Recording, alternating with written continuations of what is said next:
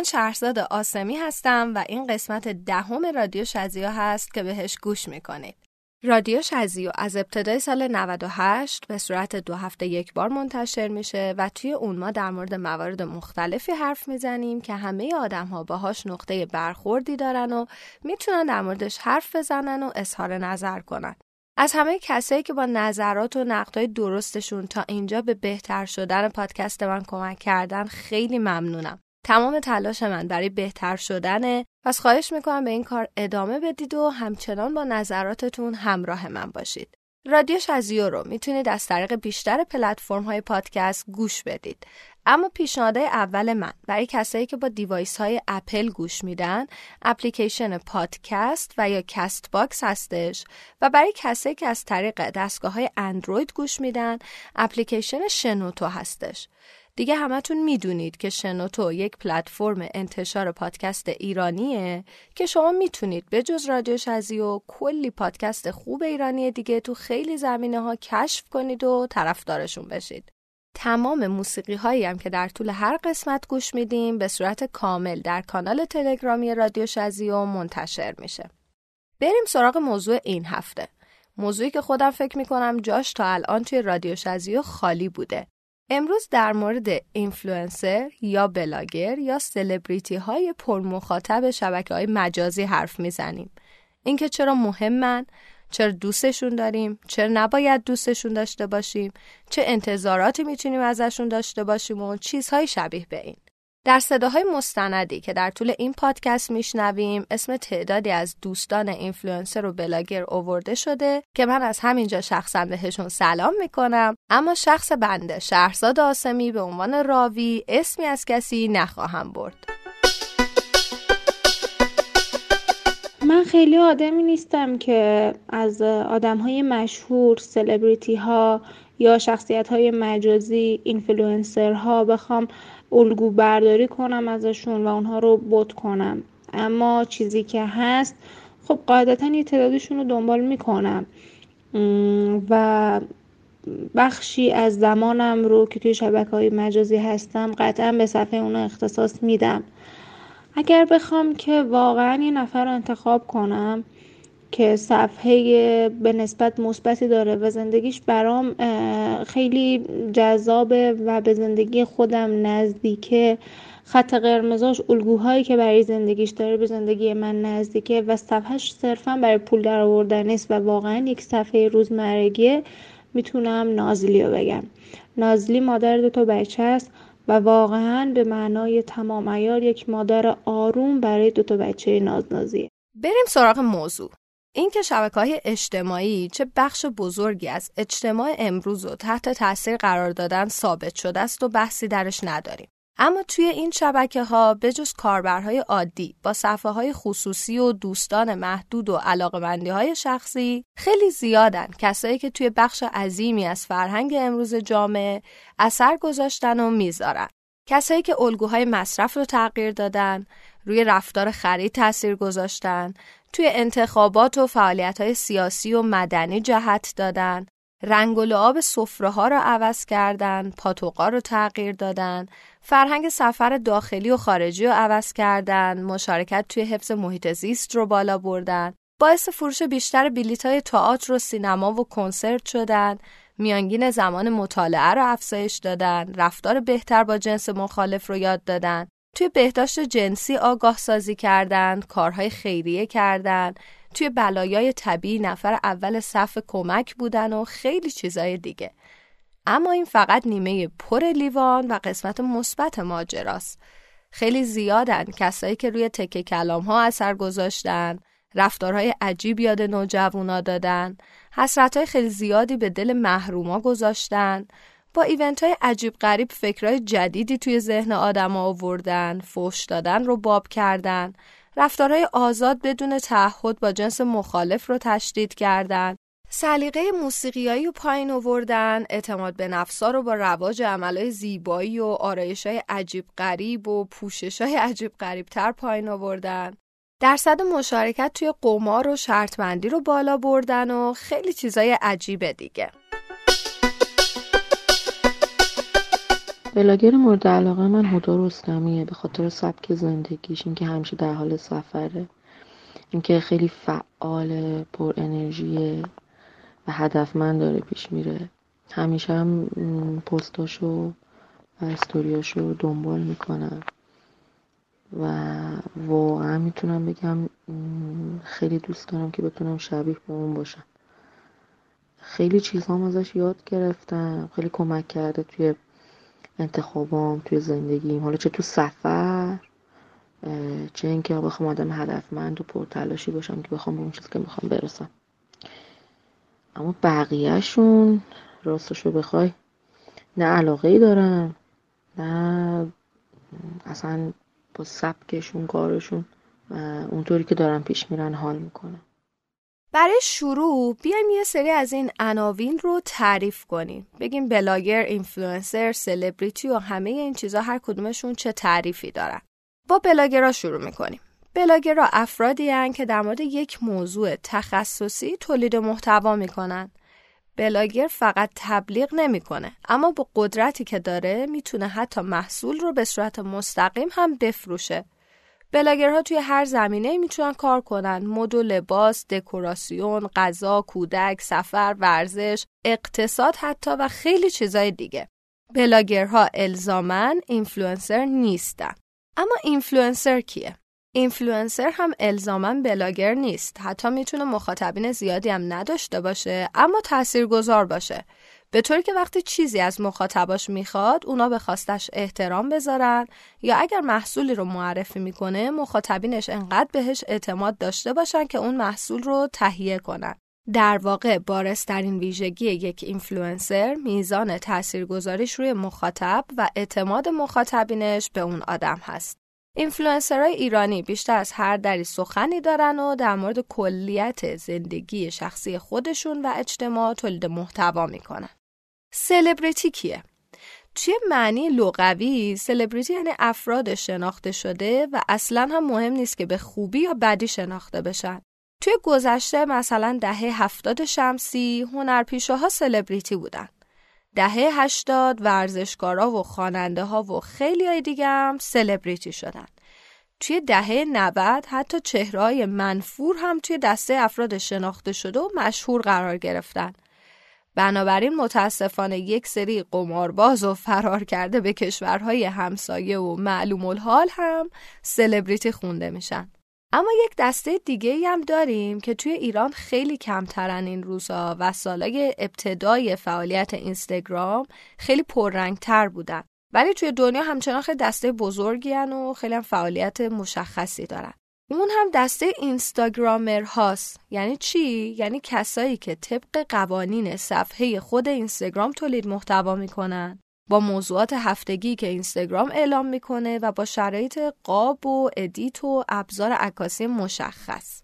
یه سری کاربر پر مخاطب دیگه هم توی شبکه های اجتماعی هستن که می‌تونیم بهشون بگیم آگهی نامه یا تبلیغات چی. افرادی که هر چیزی از هر سنفی رو بدون هیچ توضیحی فقط معرفی می‌کنن. عملکردشون کاملا مثل آگهی نامه های چاپیه یعنی شما در نظر بگیرید که پیک برتر رو ما یک صفحه داریمش یک مجله ایه. یه عکس یا ویدیوی معمولی که می‌تونه تبلیغ آرایشگاه، رستوران، مزون، پت شاپ، نمایشگاه ماشین و هزاران چیز بی ربط دیگه به هم باشه. حتی به تازگی تبریک تولدم میگن و بابتش پول می‌گیرن. قبل از اینکه بریم سراغ ادامه ماجرا بذارین موزیک اول رو بهتون معرفی کنم. موزیک هایی که توی این قسمت میشنویم از خانم اونسنس هستند و اولین موزیکی که ازشون میشنویم در واقع اولین موزیکیه که از ایشون خیلی معروف شد و ایشون رو توی دنیا خیلی محبوب کرد. بریم ما هم گوش بدیم و برگردیم.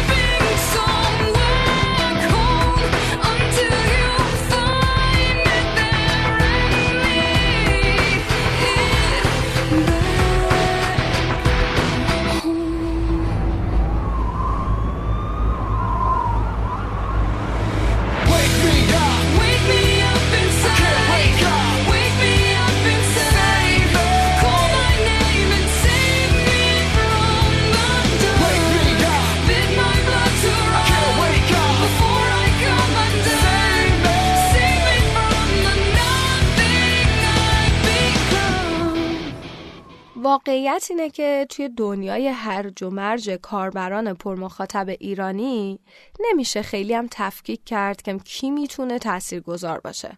پس از اینجا به بعد ما به تمام افرادی که طی مدتی با انتشار محتوای مفید شخصیت آنلاین قابل قبولی رو برای خودشون ساختن و پتانسیل تاثیرگذاری روی نظرات و رفتار مخاطبینشون رو دارن و نظراتشون قابل احترام و اطمینانه میگیم اینفلوئنسر. اما یک اینفلوئنسر چه ویژگی هایی باید برای محبوبیت بیشتر و به دنبالش تاثیرگذاری بیشتر داشته باشه؟ اینفلوئنسری که بیشتر از بقیه قبولش دارم توی اینستاگرام فائزه صالحیه دلیلم برای این انتخاب اینه که ما در واقع وقتی فائزه رو follow می‌کنیم می‌دونیم که قراره دقیقا چی ببینیم توی page ش در صورتی که خیلی از افراد دیگه هستن که page شون رو follow می‌کنن و بعد از یه مدت شروع می‌کنن به تبلیغ های زیاد و معلومه که کاملا page شون تبدیل شده به page کاری. اما فائزه اینطوری نیست و من تا حالا هیچ تبلیغی توی page ش ندیدم. در واقع اون می‌خواد از طریق page ش به نظرم زندگیشو نشون بده و اینکه من خیلی چیز ازش یاد گرفتم و یاد گرفتم که چطوری خوب زندگی کنیم و بتونیم آدم موفقی باشیم. دلیلم برای این انتخاب همینه. مهمترین ویژگیش اینه که صادق باشه. دروغ نگه و نقش بازی نکنه و در واقع تظاهر به چیزی که نیست نکنه. متاسفانه تعداد این آدم ها خیلی کمه. دومین ویژگی مهم اینه که ارتباطش با مخاطب دو طرفه باشه. پاسخ کامنت ها و دایرکت ها رو مرتب بده و به چیزایی که مخاطبینش ازش می‌خوان احترام بذاره. ویژگی مهم بعدی اینه که نقد پذیر باشه و شهامت اعتراف و معذرت خواهی هم داشته باشه. واقعیت اینه که همه ما انسانیم و اشتباه می‌کنیم. پس خیلی خوبه اگه توی همچین شرایط قرار گرفتیم نقد رو بپذیریم معذرت خواهی هم بکنیم. اما از همه اینا مهمتر موضوع تبلیغاته چیزی که این روزا نقدهای زیادی به همراه داره و انگشتای اتهام زیادی رو به سمت صفحه های پرمخاطب گرفته که توی ادامه بیشتر در موردش حرف می‌زنیم اما چیزی که بخوایم اینجا خلاصه بگیم اینه که یک اینفلوئنسر محبوب اعتماد مخاطبینش رو فدای پول یا سرویس رایگان نمی‌کنه. به نظر من خیلی بستگی به نیاز جامعه نیاز مخاطب داره. اون چیزی که داره ارائه میده و اینکه در خصوص خود اون طرف ارائه دهنده این که بلد باشه چجوری مطلبش رو present کنه. به قول معروف روانشناسی رو بلد باشه. نیاز رو کاملا بشناسه و بتونه به بهترین نحو استفاده کنه از کلام تصویر صدا و هر چیزی حالا بیایم نگاه کنیم ببینیم که اینفلوئنسرها توی دنیا از کجا سر و کله‌شون پیدا شد اگر بخوایم دقیق بگیم اولین جرقه های اینفلوئنسرها توی سالهای ابتدای قرن 19 شکل گرفت.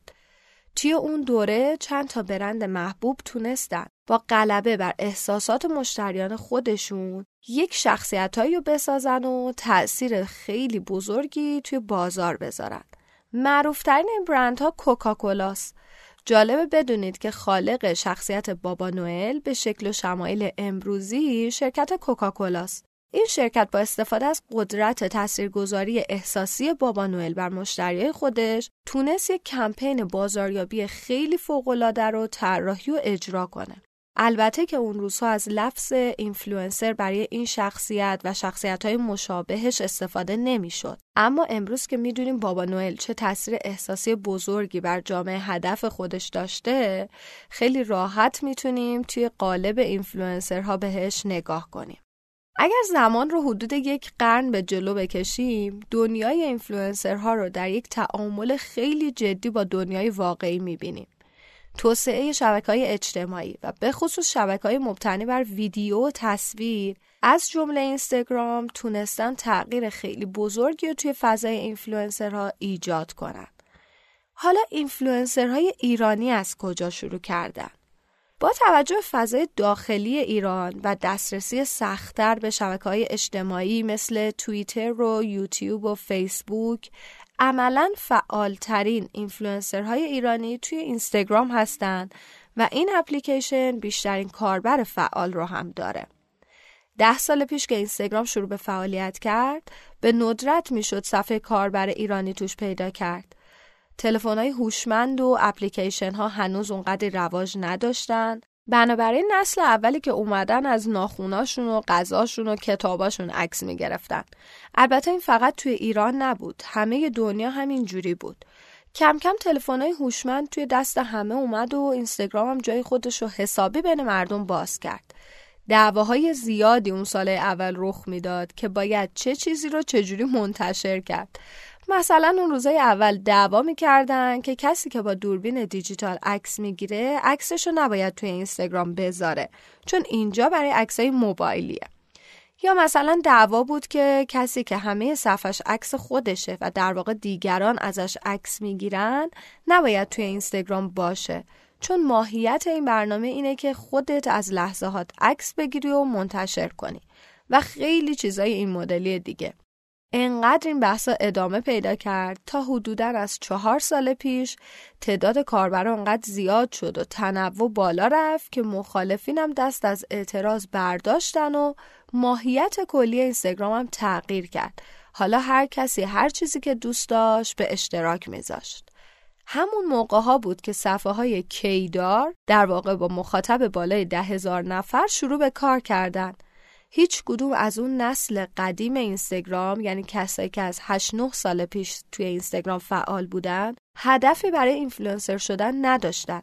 یه دفعه به خودشون اومدن و دیدن توی این آشفته بازار با پتانسیل فراوون دارن فعالیت می‌کنن.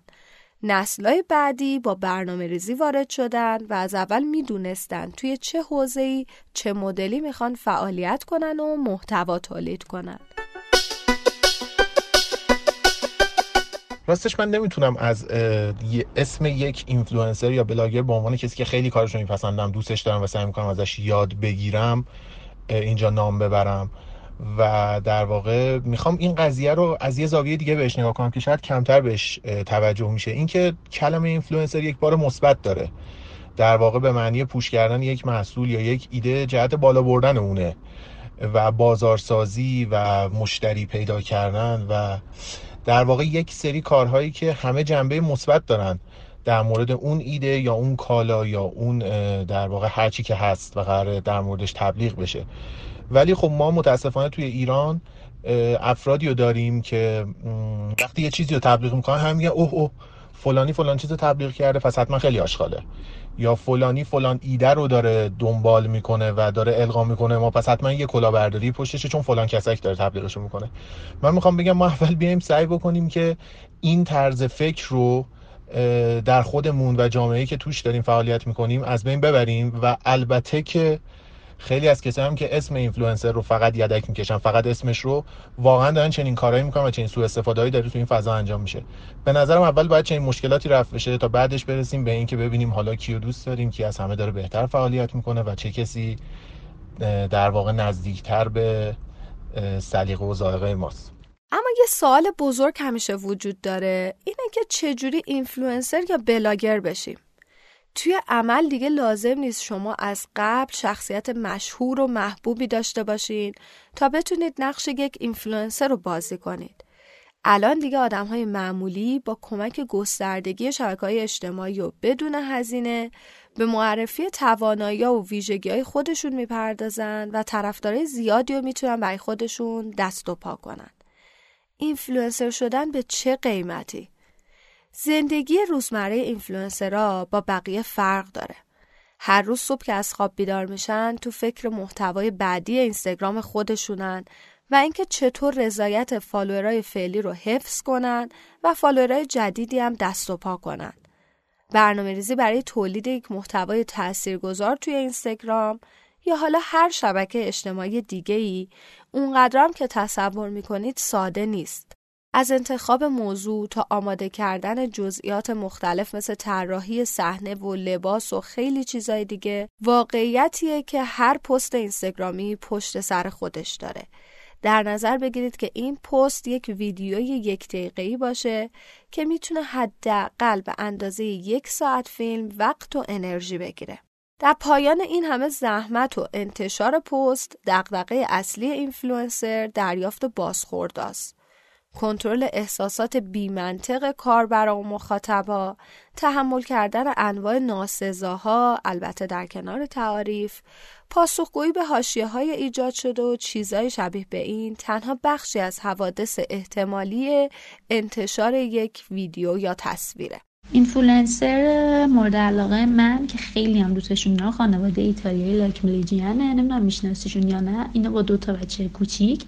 و سومین بچهشون که اخیرا تو راهه همش دارن دور دنیا رو میگردن سفر میرن با هزینه خیلی کم.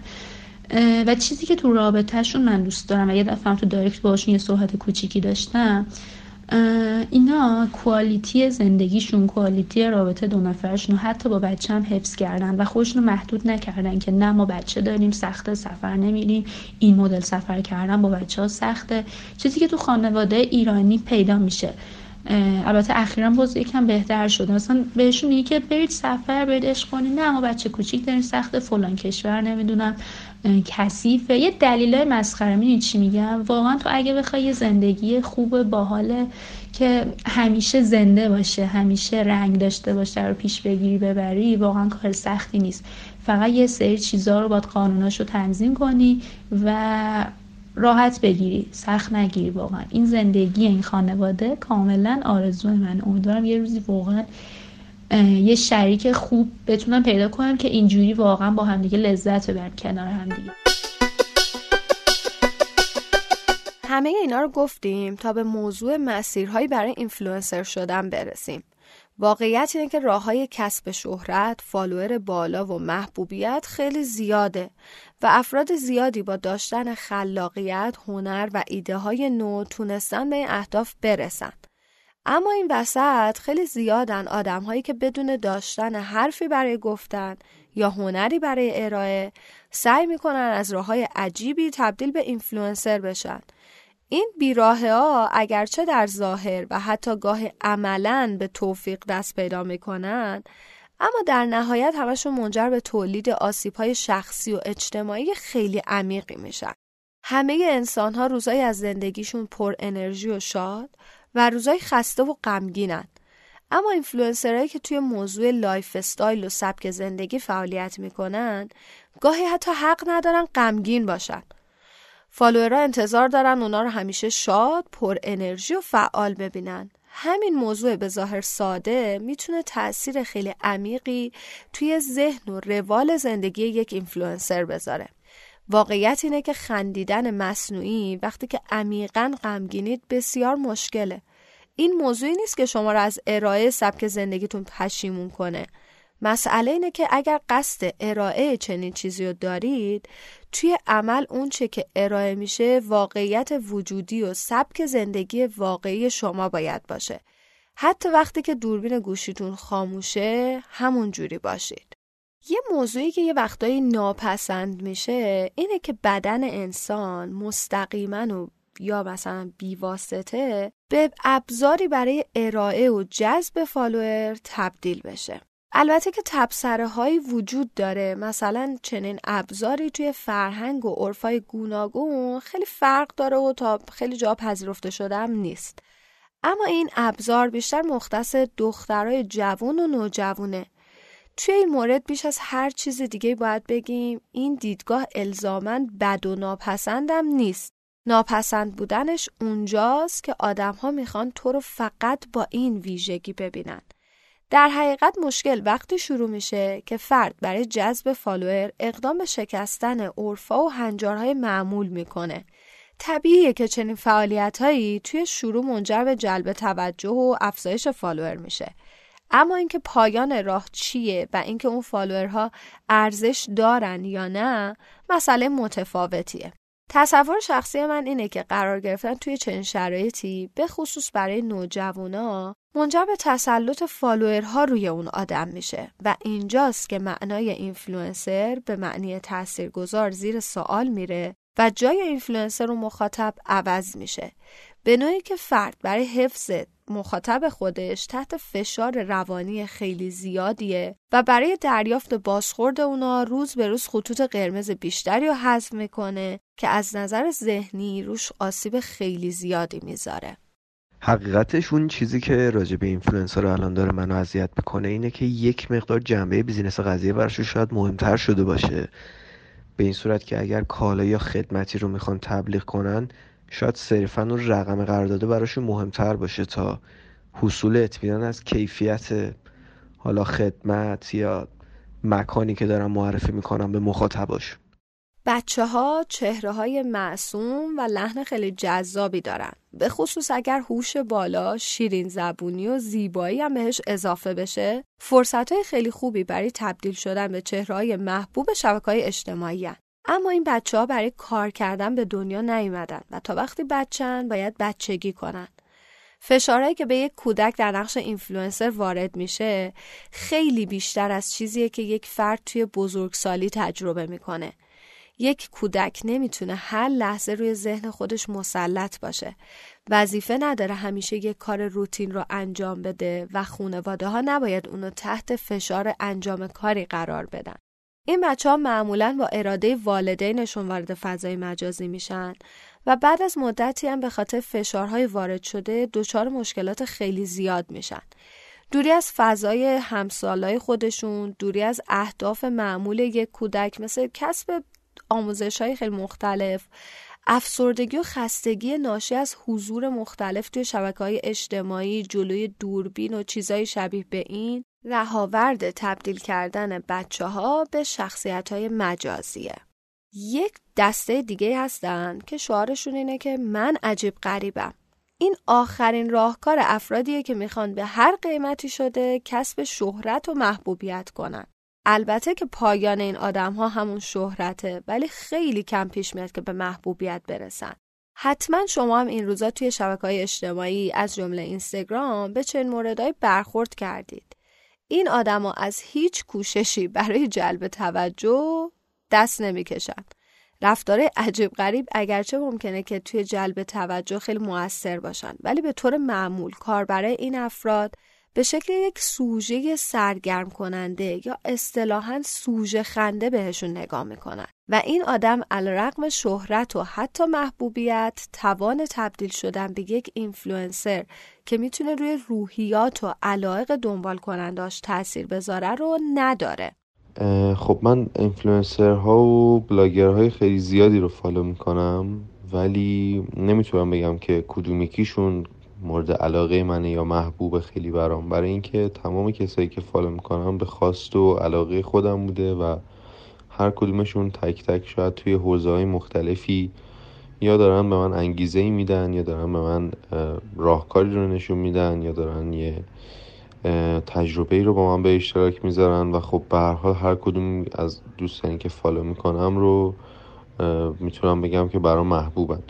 اما به نظر من بلاگر یا سلبریتی واقعی توی فضای مجازی کسیه که نه صد درصد ولی خیلی نزدیک به صد درصد خودش باشه زندگی واقعیش رو به در واقع follower اش نشون بده و راجع به زندگی واقعیش صحبت بکنه و تاثیرشون واقعا کم نیست مخصوصا توی این دوره زمونه و رفتاری که از این آدم اذیت می‌کنه آدمو اگر که ببینم شاید شعاف خیلی زیاد یا در حقیقت خودشون نبودن خیلی منو اذیت می‌کنه و امیدوارم که همه کسایی که در حقیقت توی این جایگاهن و اینفلوئنسرن بدونن که اگر کسی داره follow شون می‌کنه واقعا می‌تونن یه چیزی بهش یاد بدن و می‌تونن روی زندگیش تاثیر داشته باشن. این یه مسئولیت خیلی سنگینی رو دوششون می‌ذاره و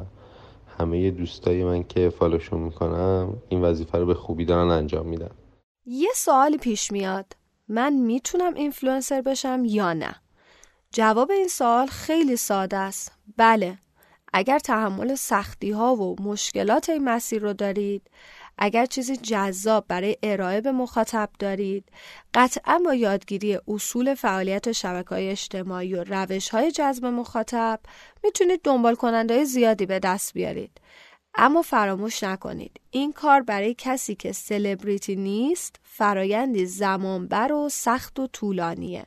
توی دنیایی که تمام زندگی مردم توی یک دریچه چند اینچی از موبایل خلاصه میشه دریچه که مثل یک کمد خیلی اسرارآمیز داستانهای خیلی زیادی رو توی خودش داره اصلا چیز عجیبی نیست که بعضیا بخوان لباسای زرهی بپوشن و توی این راه قدم بذارن و سختیاشو تحمل کنن.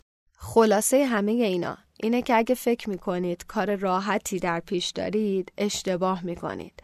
شما قرار نیست توی خونتون بشینید و با موبایلتون کار کنید و پول فراوونم در بیارید. قبل از هر چیز استعداد یا حوزه مورد علاقه خودتون رو پیدا کنید. از دیگران تقلید نکنید. صبور باشید و از همه مهمتر سرچ کنید و مطالعه کنید و دانشتون رو بالا ببرید. اینجوری هم دوست داشتنی ترید هم خیلی زود مخاطب های خیلی خاصی رو برای خودتون پیدا می‌کنید. قطعا یکی از مهمتریناشون خدا رستمیه به خاطر اینکه علاوه بر اینکه کارهای مهم و قشنگی می‌کنه و مرحله مرحله رویه هاشو به واقعیت میرسونه اینه که آدم در جریان نحوه رویارویی با مشکلات قرار میده. از چطوری سفر رفتن و چقدر خرج کردن و چیکار کردنش حالا اینکه توش خیلی بلده حتی تازه که داری استودیو رو می‌زنه از چجوری شروع کردنش تا هر لولش رو میاد توضیح میده که این باعث میشه نه تنها حتی سفر کردناش حتی کاراش هم به نظر خیلی دور از دسترس نباشه. و هم فکر کنن که خب ما هم می‌تونیم اگه این رویامونه ما هم می‌تونیم این کار رو انجام بدیم. همه چیز انقدر فقط نتیجه رو اعلام نمی‌کنه که تو چش بقیه انقدر بولد باشه.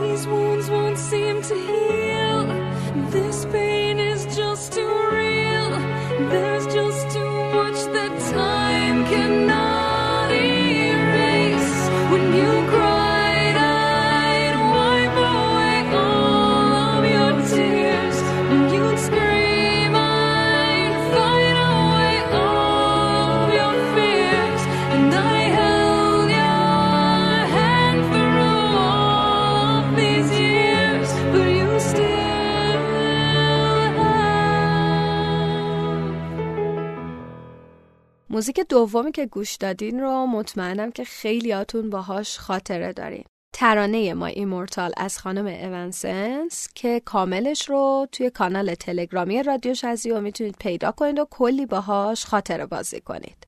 حالا بریم سراغ دنیای جنجالی تبلیغات بین اینفلوئنسرها. سرعت انتقال تکنولوژی و به خصوص محبوبیت اینستاگرام توی ایران باعث شده که اینفلوئنسر ایرانی و بازاریابی به روش اینفلوئنسرها خیلی زود توسعه پیدا کنه. در واقع اینفلوئنسرهای ایرانی همزمان با محبوبیت شبکه اجتماعی مثل اینستاگرام چند سال گذشته جایگاه واقعی خودشون توی فرایند digital marketing هم پیدا کردن و این موضوع باعث جذابیت این حوزه برای خیلی آدم ها شده. البته که این رشد خیلی شتابان عارضه های زیادی هم همراه با خودش داشته. ترس این هست که منجر به بدبینی مخاطب و آگهی دهنده ها به این حوزه بشه در واقع حتی اونایی هم که مشتری هستن و می‌خوان سفارش کار بدن به اینفلوئنسرها یک ترسی دارن از اینکه این فضا اشباع شده باشه و دیگه تبلیغشون اونقدری که باید به چشم نیاد. به نظر می‌رسه بیشترین چیزی هم که مخاطب ها باش مخالفت دارن تبلیغات توی صفحه اینفلوئنسر محبوبشون باشه. چیز نهانی توی وجود همه ما ایرانیان که علاقه داریم درآمد همه رو حساب کنیم و بعد بشینیم فکر کنیم که چرا من باید به درآمد کسی کمک کنم و باعث بشم پول بیشتری در بیاره ما توی مطب دکتر همین رفتار نشون میدیم توی آرایشگاه همین رفتار انجام میدیم توی مهد کودک بچه‌مون هم همین رفتار نشون میدیم اما هستن کسایی که با وجود تبلیغات توی صفحه اینفلوئنسرها هم هیچ مخالفتی ندارن. چرا؟ چون جواب ساده است. صداقت می‌بینن از اینفلوئنسر مورد علاقشون و مخاطب این رو خیلی خوب متوجه میشه و بهش احترام می‌ذاره. می‌دونم که برای خیلی سواله که این درآمدها دقیقا چقدر هست. اگر دنبال عدد میگردید باید بدونید که میانگین درآمد ماهانه اینفلوئنسرهای ایرانی از یک میلیون تومن هست تا 200 میلیون تومن. شاید باورتون نشه ولی این عدد عدد واقعیه. یه نفس عمیق بکشید لطفا. من دقیقا نمی‌دونم اینفلوئنسر یا بلاگر به چه کسی میگم و دقیقا چه وظایفی داره. حالا شاید هیچ چارچوبی هم نداشته باشه ولی کسایی که من بیشتر follow می‌کنم یک توی اینستاگرام کسایی هن که تو موضوع مورد علاقه من یه چیزی به من اضافه می‌کنن. من یه چیزی یاد می‌گیرم از استوریاشون از پستاشون. دانششون رو در اختیار من می‌ذارن. حالا توی توییتر کسایی هستن که روزمره می نویسن بیشتر کمدی می نویسن و فان آدم می‌خونه میخنده حالا هواش عوض میشه. چیزایی که من رو اذیت می‌کنه توی رفتار این آدما شعافاشونه تبلیغای بیش از حدشونه و اینکه همشون یه راهی رو دارن میرن کسی متفاوت عمل نمی‌کنه. نظر من آدم باید یه کم خلاقیت داشته باشه توی این موضوع. حالا اگه سعی بکنه همون هنر خودش رو یا اون مهارتی که داره رو به اشتراک بذاره بدون شعاف و بدون بزرگ نمایی این خیلی قشنگ تره آمارای رسمی نشون میدن که اینستاگرام بیش از 800 میلیون کاربر توی جهان داره و بیش از 20 میلیون کاربر ایرانی داره. کاربرایی که روزانه به صورت متوسط 21 دقیقه و 51 ثانیه از وقت خودشون رو توی این شبکه اجتماعی سپری می‌کنن. این یعنی اهمیت زیادی که این اپلیکیشن داره و قدرت عجیبی که به عنوان یک رسانه می‌تونه روی آدم ها بذاره. چیزی که توی تمام دنیا بهش اهمیت زیادی داده میشه و ما در ایران حتی وقتی برای مطالعه درستش نمی‌ذاریم. چند سالیه که توی همه دنیا همایش های کشوری و جهانی برگزار میشه برای انتخاب اینفلوئنسر برتر توی زمینه های مختلف. توی تمام مناسبت های مهم اینفلوئنسرها دعوت میشن. به عنوان چهره های حامی انتخابات ازشون استفاده میشه. توی محیط های آموزشی سخنرانی های انگیزشی می‌کنن و خیلی اتفاقای دیگه. اما شاید براتون جالب باشه بدونید توی ایران با این اتفاقات چجوری برخورد میشه. بزرگترین گردهمایی اینفلوئنسرهای اینستاگرام در ایران این جمله تبلیغاتی مراسمی بود که رامبد جوان پاییز سال 96 برگزار کرد. مراسمی که حاشیه های اون تا همین امروز هم ادامه داره و احتمالا ادامه هم خواهد داشت. شاید بپرسید چرا؟ از مهمونای مراسم بگیرید ترکیب مستر تستر و کچلیک و رضا پرستش و شهرزاد آسمی و دوستای نزدیکش که می‌شناسید و قرار دادن این آدم ها کنار همدیگه تا محل برگزاری این گرد همایی که باغ کتاب تهران بود. همه اینا حاشیه های خیلی زیادی به همراه داشت. شاید تا چند سال پیش کنار هم قرار گرفتن این آدم ها عجیب و دور از ذهن بود. اما حالا این رویداد برگزار شده بود و عکسای فرش قرمزش با حضور بادیگاردا و دهها عکاس و فیلمبردار و خبرنگار دست به دست میچرخید و حاشیه درست می‌کرد. از حاشیه های مراسمی توی این حد و اندازه که بگذریم خوبه که واکنش مخاطب ها به اتفاقای مشابه دیگه هم بدونید. شما به عنوان یک اینفلوئنسر به کنسرت، مراسم رونمایی از یک محصول جدید، افتتاحیه مکان خاص، تولد یک هنرپیشه حتی و خیلی جاهای دیگه دعوت میشید. 80 درصد از کسایی که شما رو دارن می‌بینن برای شما کامنت می‌ذارن که تو مگه کی هستی که دعوتت کردن شما به عنوان یک اینفلوئنسر با دلایل شخصی خودتون از یک نامزد ریاست جمهوری حمایت می‌کنید. مسئولید که طی سالهای عملکرد اون آدم به دیگران جواب پس بدید. آی فلانی تو ما رو مجبور کردی بریم رأی بدیم. شما به عنوان یک اینفلوئنسر به یک مراسم دعوت میشید و ازتون خواهش میشه که در مورد فضای مجازی ایران یک سخنرانی کوتاه داشته باشید.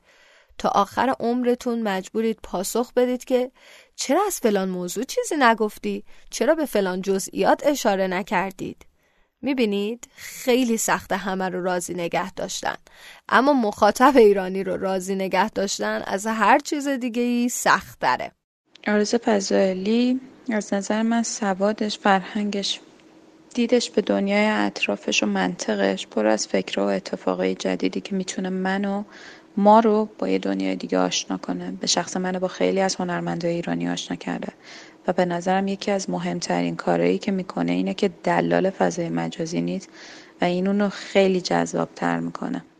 در مورد سلبریتی های شبکه های مجازی ایرانی حرف خیلی زیاده و نکته فراوون که چرا امروز این چیزی رو می‌بینیم که به وجود اومده. اما پرداختن بیشتر از این بهش هم از حوصله خارج میشه هم بحث رو می‌بره توی یه سری حاشیه. پس من از همتون دعوت می‌کنم. اگر علاقه من به این موضوع هستید در موردش مطالعه کنید و سعی کنید اون لایه های پشتش رو بیشتر کشف کنید. موزیک سوم رو بریم گوش بدیم. ترنه هلو از اونسنس که اینم از اون آهنگای خیلی دوست داشتنیه و می‌دونم خیلی آتونم باهاش کلی خاطره دارین. بریم گوش بدیم و برگردیم سراغ بخش پایانی این اپیزود.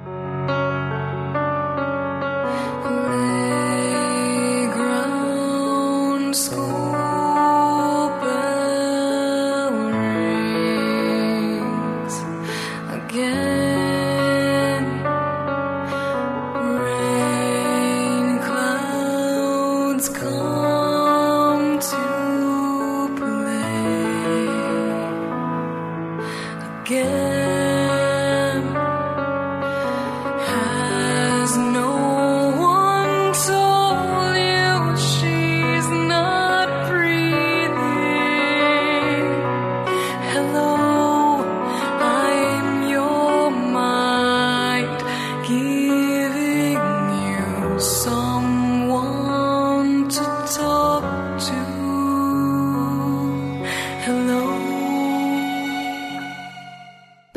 بخش آخر می‌خوام بهتون چند تا نکته بگم که اسمشو بذارید تجربه های شخصی. اگر کسی رو دوست ندارید دنبالش نکنید به همین سادگی. شما مجبور نیستید با حس بد کسی رو هر روز چند بار ببینید. این موضوع روی شخصیت خودتون تاثیر منفی می‌ذاره. اگر کسی رو دنبال می‌کنید ازش حمایت کنید. خیلی شنیدیم که میگن مگه برای لایک و کامنت تولید محتوا می‌کنید. بله جوابش به همین واضحیه. هر کسی به کاری که انجام میده علاقه داره اما استقبال و واکنش نشون دادن به کارش بهش انگیزه میده برای ادامه دادن. گاردتون رو نسبت به تبلیغات کمی باز کنید. دقت کنید که میگم کمی. نسبت به مصرفگرایی و تبلیغات دروغین واکنش داشته باشید. اما اگر می‌بینید کسی که دنبالش می‌کنید صادقانه چیزی رو معرفی می‌کنه خوشحال باشید و بهش انرژی بدید. از هیچ کسی بت نسازید. تاکید می‌کنم که همه ما انسانیم و ایرادای خودمون رو داریم. پس متعصبانه از کسی حمایت نکنید. نیازهای غیر منطقی مخاطب ها خیلی وقتا اذیت کننده است. انتظار نداشته باشید کسی با شما توی دایرکت درد و دل کنه و وقت زیادی بتونه برای مسائل زندگی شخصی شما بذاره. سعی کنید از وقتی که دارید توی این فضای مجازی میگذرونید درست استفاده کنید درسایی بگیرید و چیزهای جدیدی به دونسته هاتون اضافه بشه. زندگی دیگران را از روی عکس‌ها و ویدیوها قضاوت نکنید. هر کسی مشکلات خودش رو داره و شما فقط از پشت ویترین به این زندگی نگاه می‌کنید. دنبال شادی واقعی توی زندگی خودتون بگردید و مطمئن باشید که خیلی زود پیداش می‌کنید. مهربون باشید، صبور باشید، همراه باشید. ممنونم که یک قسمت دیگه هم شنونده رادیو شزیا بودید. امیدوارم از شنیدن این قسمت هم لذت برده باشید و با دیگران هم به اشتراک بذاریدش. من رو ببخشید اگر خیلی از مسائل رو نمی‌شد به دلایل زیادی باز کرد و توضیح کامل تری داد. به خاطر وجود همین دلایل ما توی این اپیزود مهمان هم نداشتیم که گفتگوهامون خدای نکرده به سمت و سوی دیگه نره و حاشیه احتمالی نداشته باشیم. تشکر خیلی ویژه می کنم از بچه های شنوتو برای زحمت تولید و انتشار رادیو شزیو و البته تحمل بدقولی ها و کمکاری های من و تشکر فراوون از امیر نگهبان عزیزم برای کمکی که در جمعآوری صداهای مستند به من می‌کنه و تشکر از امج پروژکت نازنین که زحمت ساخت موسیقی ابتدا و انتهای پادکست رو کشیده. تا زود یک لب باشید و هزار خنده.